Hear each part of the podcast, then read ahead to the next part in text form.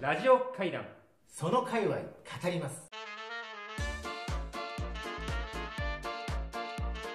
はい山さんいよいよ6人目ですよ6人目のゲスト記念すべきうんゲスト、本日 3D 界隈から 3D 界隈ですそうよ天才モデラーが来てますよモデリングの方ですねそ若き天才、う、うん、お招きして、はい 3D 界隈の方を教え深く掘っていこうとということですねえーねほりはほり聞きましょう今日も聞きましょうはいじゃあよろしくお願いし 3D 界隈からいらっしゃいました吉本大輝さ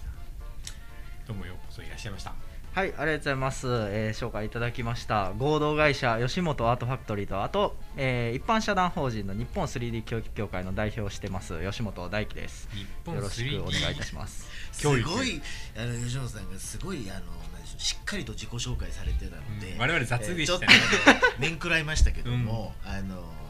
吉本さんとは前にも、ねあの面識があって親でしもくしていただいてるのであれですよ山さんもうこのラジオ6回目だから6人目だからえもう視聴者の数って言ったら大変なことになってます2万2万ですか、うんすごいですねですね2万人ぐらい聞いてほしいなるほどです思いがあってで実際は実際どうなんですか、えー、1020ぐらいですかね、まだ始めたわけいでやー視ま聴ああの視聴率とかあの気にしてますけど、んあの見てませんから私 でもよ吉本さんはですね、ええ大大学の先生もやってらっしゃるから、そう生ですね徒さん何人いらっしゃるんですか生徒が今3校行ってるんですけども、えー、大体100いかないぐらいですかね合計ほらでということで、えーはい強制視聴いただいてですね、えー先生出るから、えーみんな聞くように言うておきとます強めに、はい強めに言って厳しめに言ってなんならいいいねもねいねとそうですねシェアはいと,、えーと登録、登録、はいあとはポジティブなコメント、本当に本当に面白いです、そうですねまた聞きたいですっていうのを添えて、えー展開していただきたいその単位が取れるもんだけど、単位は取れますまあ中学生にも今教えてるんで中学生にもはいああのぜ1ひ聞日か5せてもら回ぐらい聞いてくれるね あの Google のアカウント変えて毎そう回ですそうはでいす、いいねいいね知恵を押させて使えと言ってください僕ねあの吉本さんとはですね共通の知人を通じてですね、はい知り合ったんですけども、はいまあまだお若いんですよこう見えてる若き天才って言いましたからおい今くつですか20今26歳ですねですよ今ね年27歳すごいしっかりしてるんですよいやそんなすごいしっかりしてますよ、 うんだけどえいつもなんかね東京にいらっしゃる時にはい変な、うん、担いでるんですよあれはなんですかあれはあれはあのまあよくタルって言われてるやつですようね、んあのもうあれもともとまあよく作品運ぶことが多くてで壊れないためにすごい頑丈なリュックを探し求めてた結果あれにたどり着いたんですけどリュックが樽ですよあの私も初めてあの吉本さんにお目にかかった時樽を背負ってました、えーその後に「鬼滅の刃」が流行ったっていう感じですからそうですねああのの僕根が津先子です級ねのはいあれですよねあまさにそうそうそうそう、うん本当に大きさ的にはまさに熱を書いてはいって言って、もあれよおかしくないりあれより大きいのもあったんですよでもうどっちを買うかって迷ってさすがに大きすぎたんで、今のやつカバンとして売ってんのあいれやあれがえっ、と作ったんじゃなくて紐つけたんじゃない紐つけただけな紐が売ってるんですよなんでうんもともと僕もびっくりしたのが東京海洋大学のうんバックヤードの博物館に行ったらそれがずらーっとでっかいやつが同じやつが並んでて、うん何入ってるんですかって聞いたらホルマリン漬けが入ってますって言ってなんかホルマリン漬けとかを入れる用の樽たたらしいんですそこにリュックになる紐を紐を装着はいして背そ負っうですてるそうすですそうですああなるほどまあそれはなぜかといえばそれだけこうデリケートで貴重な、うんそのモデリングされた作品を輸送してるからねそうそうそう先そ生うになんだそうだから柔らかいカバンなんかに入れたらうん潰れちゃったりいやもう折れちゃったりしてるからね潰れでねしかもねやり込みがいつもすごくてですねまあちょっと僕はあの海と日本プロジェクトでもですね、うんご一緒してるんですけども、ええ初めてこう日本財団にお連れした時に、まあ、あのすごくあの海と日本プロジェクトに感銘を受けてくださって自分も何かやりたいって提案をされたんですけどそっから、まあ、その時に確か手土産でですねあそうですそうです手土産であのクジラの、まあ、ちょっと玉骨標本っていうえーっと玉ですね玉に骨って書いて標本でちょっと調べていただいたら見れるんですけどたも、まにこうね、はいあのクジラの、まあ、透明標本って呼ばれるような、えー外観が透明で中がこう骨になってて見えるような、えー標本を 3D プリンターで作ってましてでそれをこう持って行ってなん山さかんそれ見たことあるよね見ましたあるよね見ましたありがとうございますそもそも初めて見ましたそうですよね、外側が透明でその骨が中にこう人体のあそうですそうです見えてるこれ手土産ですって持ってこられたらちょっとびっくりしちゃいますよね、 モテたいんだろううね、 ん、確かにいやそうかもしれないですねあーごいねいやありがとうございちょっとね私あの、はいそのモデリング 3D 方面の知識がほぼないますなはいほぼないのででもフィギュアととか好きでしょフィギュアだからフィギュアとかプラモデルとか、うんはいまあ、その辺のことは分かってるというか、はいあのそれは知ってますけども、えー、吉吉本さんやってるそのモデリングどう違うのかとかそれのどういう発展系なのかとか、えーその辺をちょっと今日聞かせていただいて、その界隈、えはいーどのぐらい今やってるやつがいるのかとかめっちゃ儲かるのかとか全然儲かんねえのかとかそういうのを知りたいな俺は。そこうんでもあのあれですよあの吉本さんのあの 3D モデリングはまあ基本的にあのパソコン上であのやるからその造形師ってこうね本当にこう造形を作るいわゆる丸々堂みたいな会社があるじゃないですか、で造形師の人が本当リアルな物を作るんじゃなくてもうパソコン上で作っちゃいますからね 3D モデリングですからそうなんですよ今割と造形物、まあ、フィギュアとか一番すごい馴染みがある部分だとうんフィギュアとか、まあ、プラモデルもそうですけど、うんもう大抵今もう 3D データでパソコン上で作ってしまってそれを 3D プリンターで出力してどうのこうの最終的に商品にしていくちなみに吉本さんがすごいのはモデラーとしてモデリあの造形師としての吉本さんもあるんだけどこれ 3D プリンターであと全てのものを出力するっていう 3D プリンターってなここ何年ぐらいで出てきた感じなんですかいやーこれもなんかちょっ騒いでんのと騒いでるのは2012年にすごい有名な特許があの切れたんですようんなんで切れていろんな業種いろんな会社が 3D プリンターに参入してそこからブワーッと広がってブワーッうんと 縮んだっていう感じですね、まあ、厳密に言うと縮んでないんですけどやっぱり何ていうんですかね前ほど 3D プリンターだったりそういう話って多分聞かなくなったんちゃうかなと、うん一時すごい 3D いプリンやタそうーですで何でも作れちゃうんほだすごいんだって、はいね騒いでたけど、うん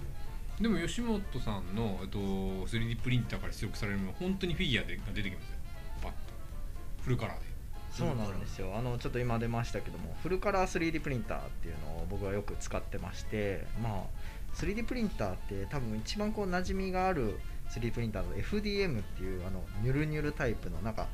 パスタみたいなのがこうニュルニュルニュルって出てきてこう積層されてものができるっていう方式のものがあるんですけど基本的に単色のものが多くてで色がついてないんですけどもフルカラー 3D プリンターっていうプリンターがありまして、うんまあ、それはもう1000万色以上なんで原理で言うと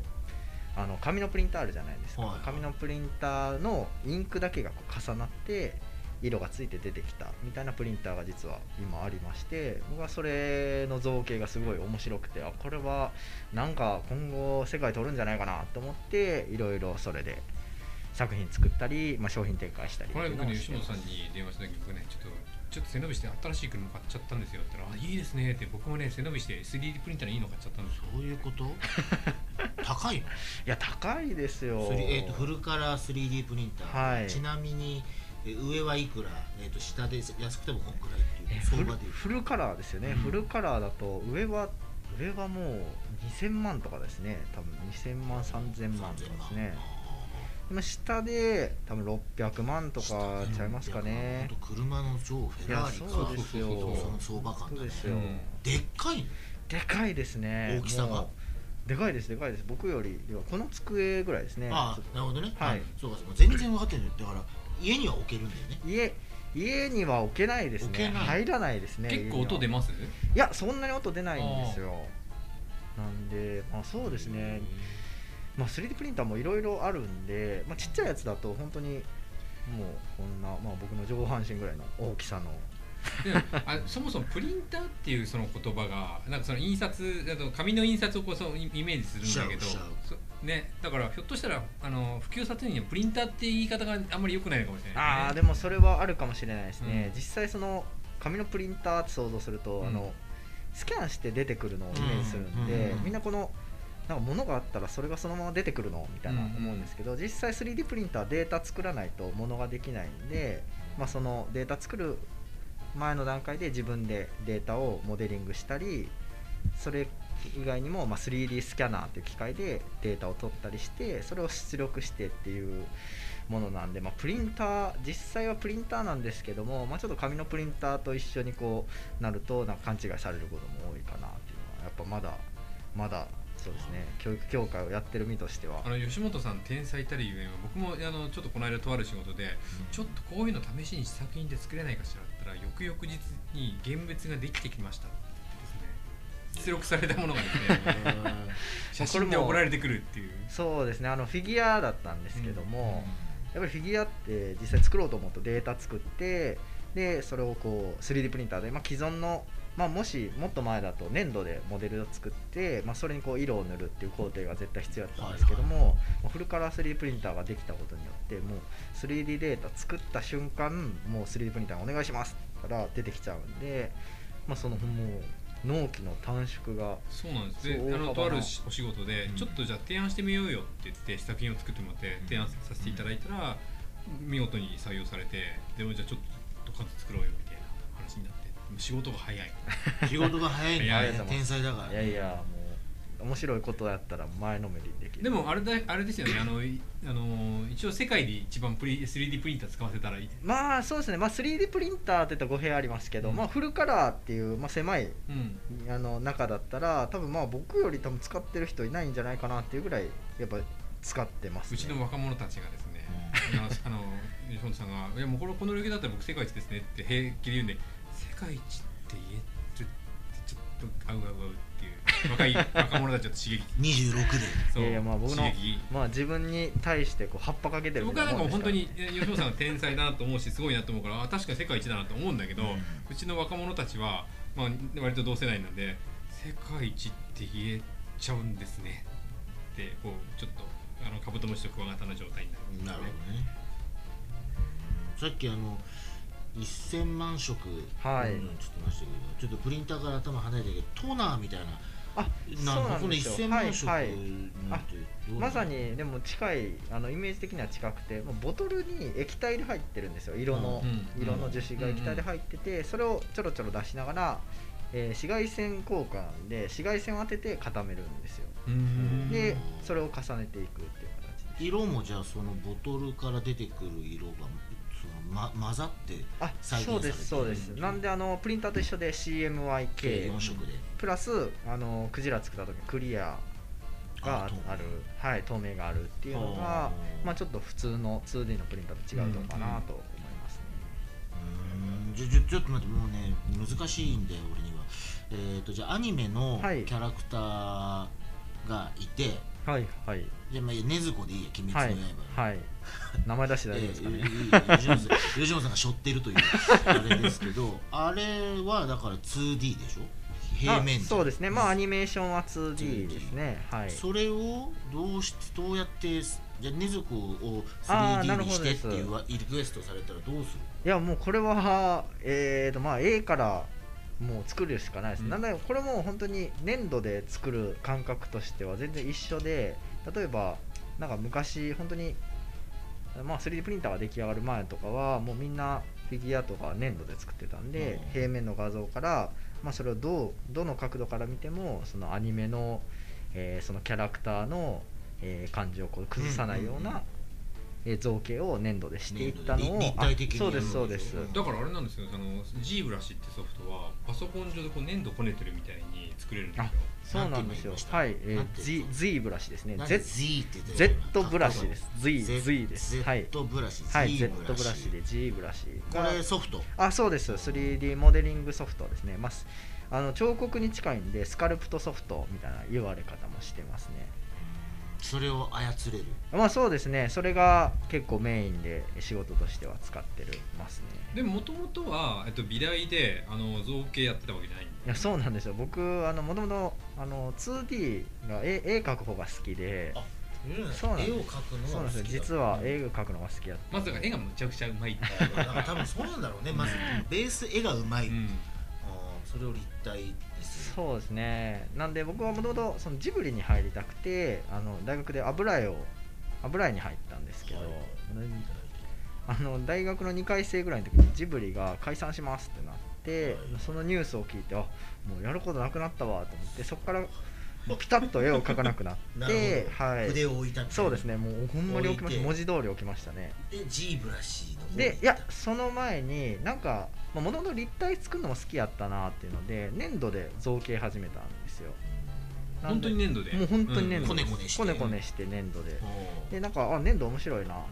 てでなんかあ粘土でフィギュア作ってる人だおんねやってって真似して作り始めてであの波下さんとはご存知だと思うんですけどワンダーフェスティバルっていう年に2回そうなんです何ですかなワんンダーフェスティフバィルギュア最大の祭典ですそうよですもう、年2回あるの年2回ありますこれはもうフィギュア界激アツなあワン激アツ激アツ ですそうそうダーフェスティバまルさにフィギュア界の言う海洋堂さん海洋堂あー海洋堂パイセンが仕切ってやってるそうですそうですもう登竜門というかもう本当に日本もう世界かもしれないですねもうフィギュアだったりおもちゃの関係者がもう幕張メッセにもう全員が集まりますね、えー楽しそうですいやめちゃくちちゃ面白いですゃへすえごいそれですでこのワンダはいーフはいあェスティバルそうなんですよでなんかワンダーフェスティバルっていうのはどうやらあるらしいぞっていうのを聞きつけあるらしいてとでじゃあなんか行ってみようかって言ってまあなんかこれも仕事としてやるの面白いなって思い始めた時に行ってみたところ、まあ、そこでこう、まあ、もちろんこうフィギュアがいっぱい置いてあるんですけども、うんうん 3D で結構作られてるものがすごい多くて 3D プリンターで出力されたあものが多いんですうよんうん。はいでまあ、原型と呼ばれるあの灰色のサーフェイサーがかかった状態で原型が展示されてるんですよ。知ってます よ嘘ですよ何ですかサーフェイサーってなんていうんですかねあのフィギュアとか展示段階の時って灰色の色がついてない状態で展示されたりするんですけほうほうほどうほうその状態なんです塗よっ。てないあとね色の塗りをよくするんですよサーベイさんあそうですねあーい色ちなみに僕はあの化粧のりがいい高校時代の部活スケールモデル部部長ですからスケールモデル部そうやったんですね。初めて聞きまし通称通称スケモスケモースケモー何されてたんですスかケールモデル部は当時 F1 が流行ってたんであ、あーはいの F1 のあのこのコースをこうジオラマで表現したりとかっていへうたへースケールモデル部部部長、は部長また高校の時高校の時あ高校グラウンドじゃないんですねいええーまた特殊な部活に。そうなんですよなナメスタさんはすごい立体物とかフィギュアすごい好きなんでめちゃくちゃ話が僕はあのまさにワンフェスなんか僕らの高校生ぐらいからやってますあよそうですよねまあでも吉本さんここに行って、うんそうなんですよでその衝撃 3D 的がなそうなんですよすごなんか今までまあもちろんこう立体なんてまあ粘土で作るしかないと、うんまあ思っ思っていた思ってたまあなんかうん 3D も使えるよみたいなことは知ってはいたんですけども、学生さんです実よ際ねいやそうですそうです、ねまだ大学生ですね大学2回生の時、うんそうですね筆置いてからそうです間もない時ですそうねです、はいもうはい間もない時です、はあはあでそれ見てもうなんかもう自分がもしこれを仕事としてやるん造形を仕事としてやるんやったらもう 3D 始めないともう食っていけないなって、もうその時すごい衝撃 をす受ごけいて多感な学生だねビビッときたんだいやよもばういぞとそうですもう帰った次の日に G ブラシを買って、あすぐにあ変わっすぐに買いましたこういうさ、フットワークなんだよたんだねね天才たちって、ねもう体が動いちゃういや動いちゃいまましたねでもそうなんですよでそこから最初はあの僕が買った時はまだえ英語し英語版しかなかったんで英語版しかなかったというか英語しか対応してなかったんで、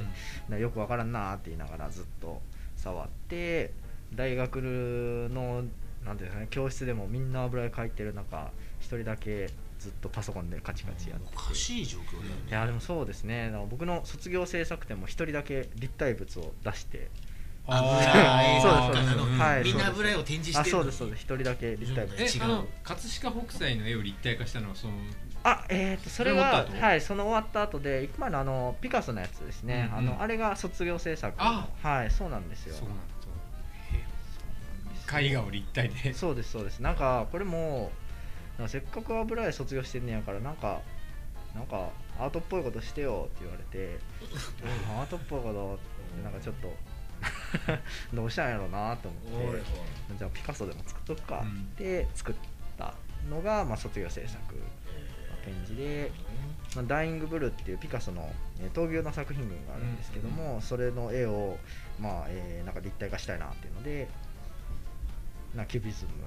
ムのあの絵をなんか立体したらこうなるかなっていう解釈で立体化してってでいうも平面で描かれているものだから裏側とかは想像しながらあそうですねっていうことになはるいよねそうですそうです、横横とかねはいわかんないもんね俺の背はい中が、あそうですそうでですちなみに僕もこの洋服じゃない間かあもの試しれない作品作ってたらただの普通の 2D の絵だけをポイって送っといたら後ろも後ろもちゃん想と定しながらそうなはんですよ正面しかなかったんであそうなんですよじゃあ俺の背中が見えてんだ今いやもうよくあることですよでもちなみにさっきあのお思わずダッシュで買っちゃったジーブラシは、はいおごめんなさいねお金の話、はいはいお値段をどれぐらいするあんおです値か段ですね当時僕が買った時は当時が大体あでも当時もう10万ぐらいでしたねあソフト結構しますねいやしますしますででほもらこういうのって大体ほら動かすパソコンもなんかハイスペそックじゃうなないんとですよ全然動きませんみたいなそうなんですよもそれはすごいいいやつじゃないえー、と僕も最初あんまりその僕自身もそこまでこうパソコン詳しくわわけじゃなかったんでなんか 3D をやるようになってあパソコンの性能ってこういうことなんかここで必要になってくるんだはいなっていうのをようやくソフトを入れ始めて分かって、まあ、メモリを増築して、うんうんえーパソコンまたデスクトップでいいのかい、うんうっんていうのをして、うんまあ、ちょっとずつパソコンにも詳しくなっていったっていう感じ、それだけこう処理を計算処理をしながらやらあないそうですそうですと動かないあそうです世の中だからねまあ私も昔パソコンが遅い時もみんな動かなかったじゃうんんずっと考え中みたいそうなですそうでさすえー 3D でもよくありますねもったいないねデータがそうかだからアートとかその音楽とかもねあのやっぱはりいちゃんあの結構スペック高いあそうですよねそうなんですよでちなみに吉本さんはその日本財団みたいな日本プロジェクトの授業もやってくださってて、うんであの子供たちにね今 3D プリンあ 3D モデリングを教えてるんですよちょっとその辺の話をあですそうなん弟子がいるってことそうままさに ねまあの弟子アとカデいうミーとはいおあのすごい大行ですけどもなんか、まあ、僕がすごい今課題としてるのがあの 3D 教育、まあ、僕自身そうやったんですけどなんか本当に 3D プリンターって意外といろんな現場で使われてるんですけど例えばまあこの目の前にあるマイクも設計段階では 3D データで設計してますし、まあ、3DCAD で設計してたりこのテレビとかもそうですしモニターとかもなんですけども意外とこの 3D を学ぶ機会ってもうめちゃくちゃ限られてても工学系のすごいある一分野だったり、えー芸術系のすごい狭い、まあ、なんか CG の分野だけだったり、まあ、造形分野だけだったりって言って結構限られててで僕もたまたまその興味があって入って学んだんですけどももういろんなところに情報が散らばってるんでどの情報を拾ってたらいいかもわからないんででそれってやっぱりもっと僕より下のあの中学生とか高校生も一緒でだからやっぱりその 3D のことを学びたいし、えーなんか学ぶ学ぶ意欲はあるけど学ぶ機会がないっていうのがすごい僕はなんかもったいないなと思ってて、でまあ、その大学にその行く前にできるだけこう 3D に触れるような機会を作りたいなっていうので、まあ、日本財団海と日本プロジェクトさんで海洋研究 3D スーパーサイエンスプロジェクトっていう、まあ、3D と海洋生物の研究を掛け合わせたプロジェクトを、えー今やってまして、まあ、それがちょっと2期目に、またねこの子供たちがすごい子供たちを選抜してねいやあのしかも 3D モデリングができる子を選抜したわけじゃなくてその海のことにめっちゃ詳しい子供たちをまあ中学生中学生を集めてその子たちがモデリングができるようになったらどういう子たちに育つんだろうかっていうことをですねちょっとそういうプログラムを考えいてやうーんすごいなんか社会実験みたいなプログラプロジェクトになりましてすご途い中いで油絵を挟むとかそういうことだね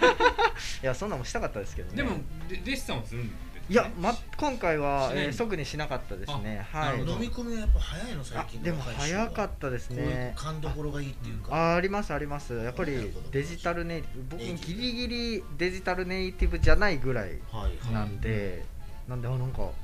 すごい飲み込み早いなっていうのは思いましたねだからぼ募集をかけてもう応募してもらった子供たちから選抜して何人でしたっけ何人えっ、と9人ですね九人はいで海のに興味があるそうそう子に 3D でもサーバースタートでその9人は別に 3D モデリングじゃなかったとしてもあなんかこの子たちって科学者とか、まあ、その数学者とか海洋研究のなんか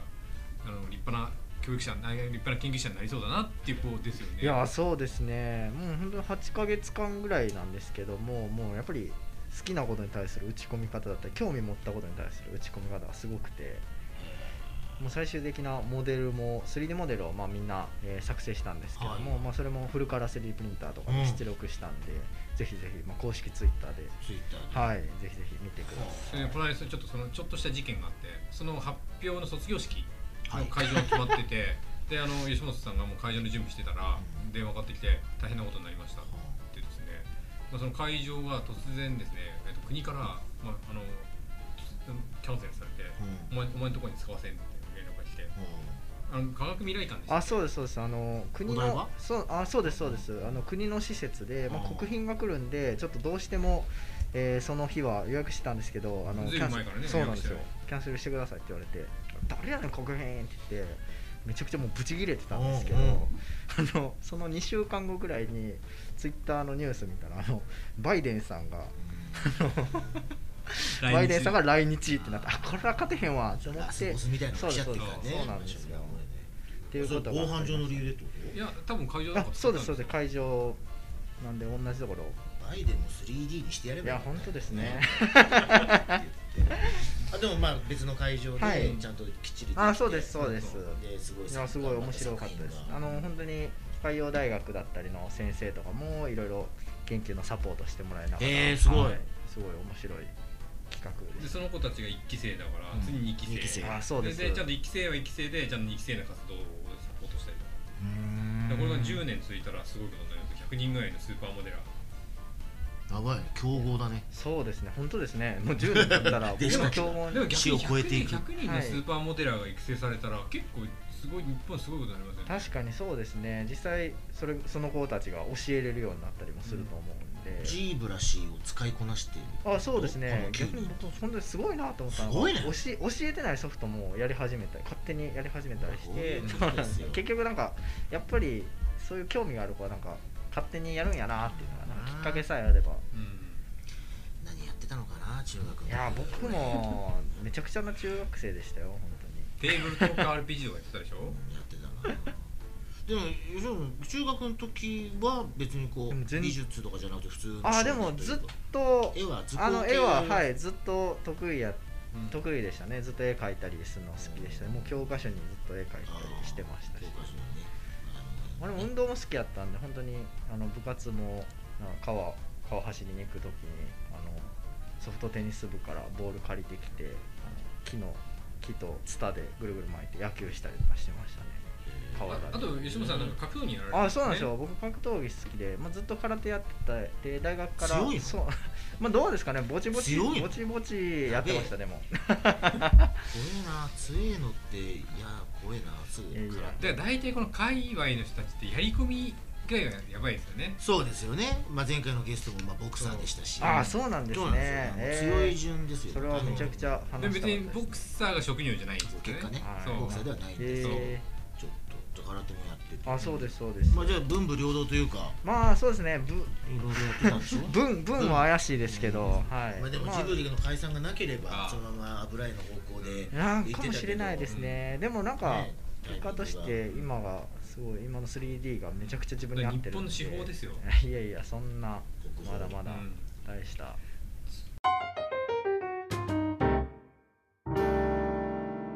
ラジオ会談その界隈語ります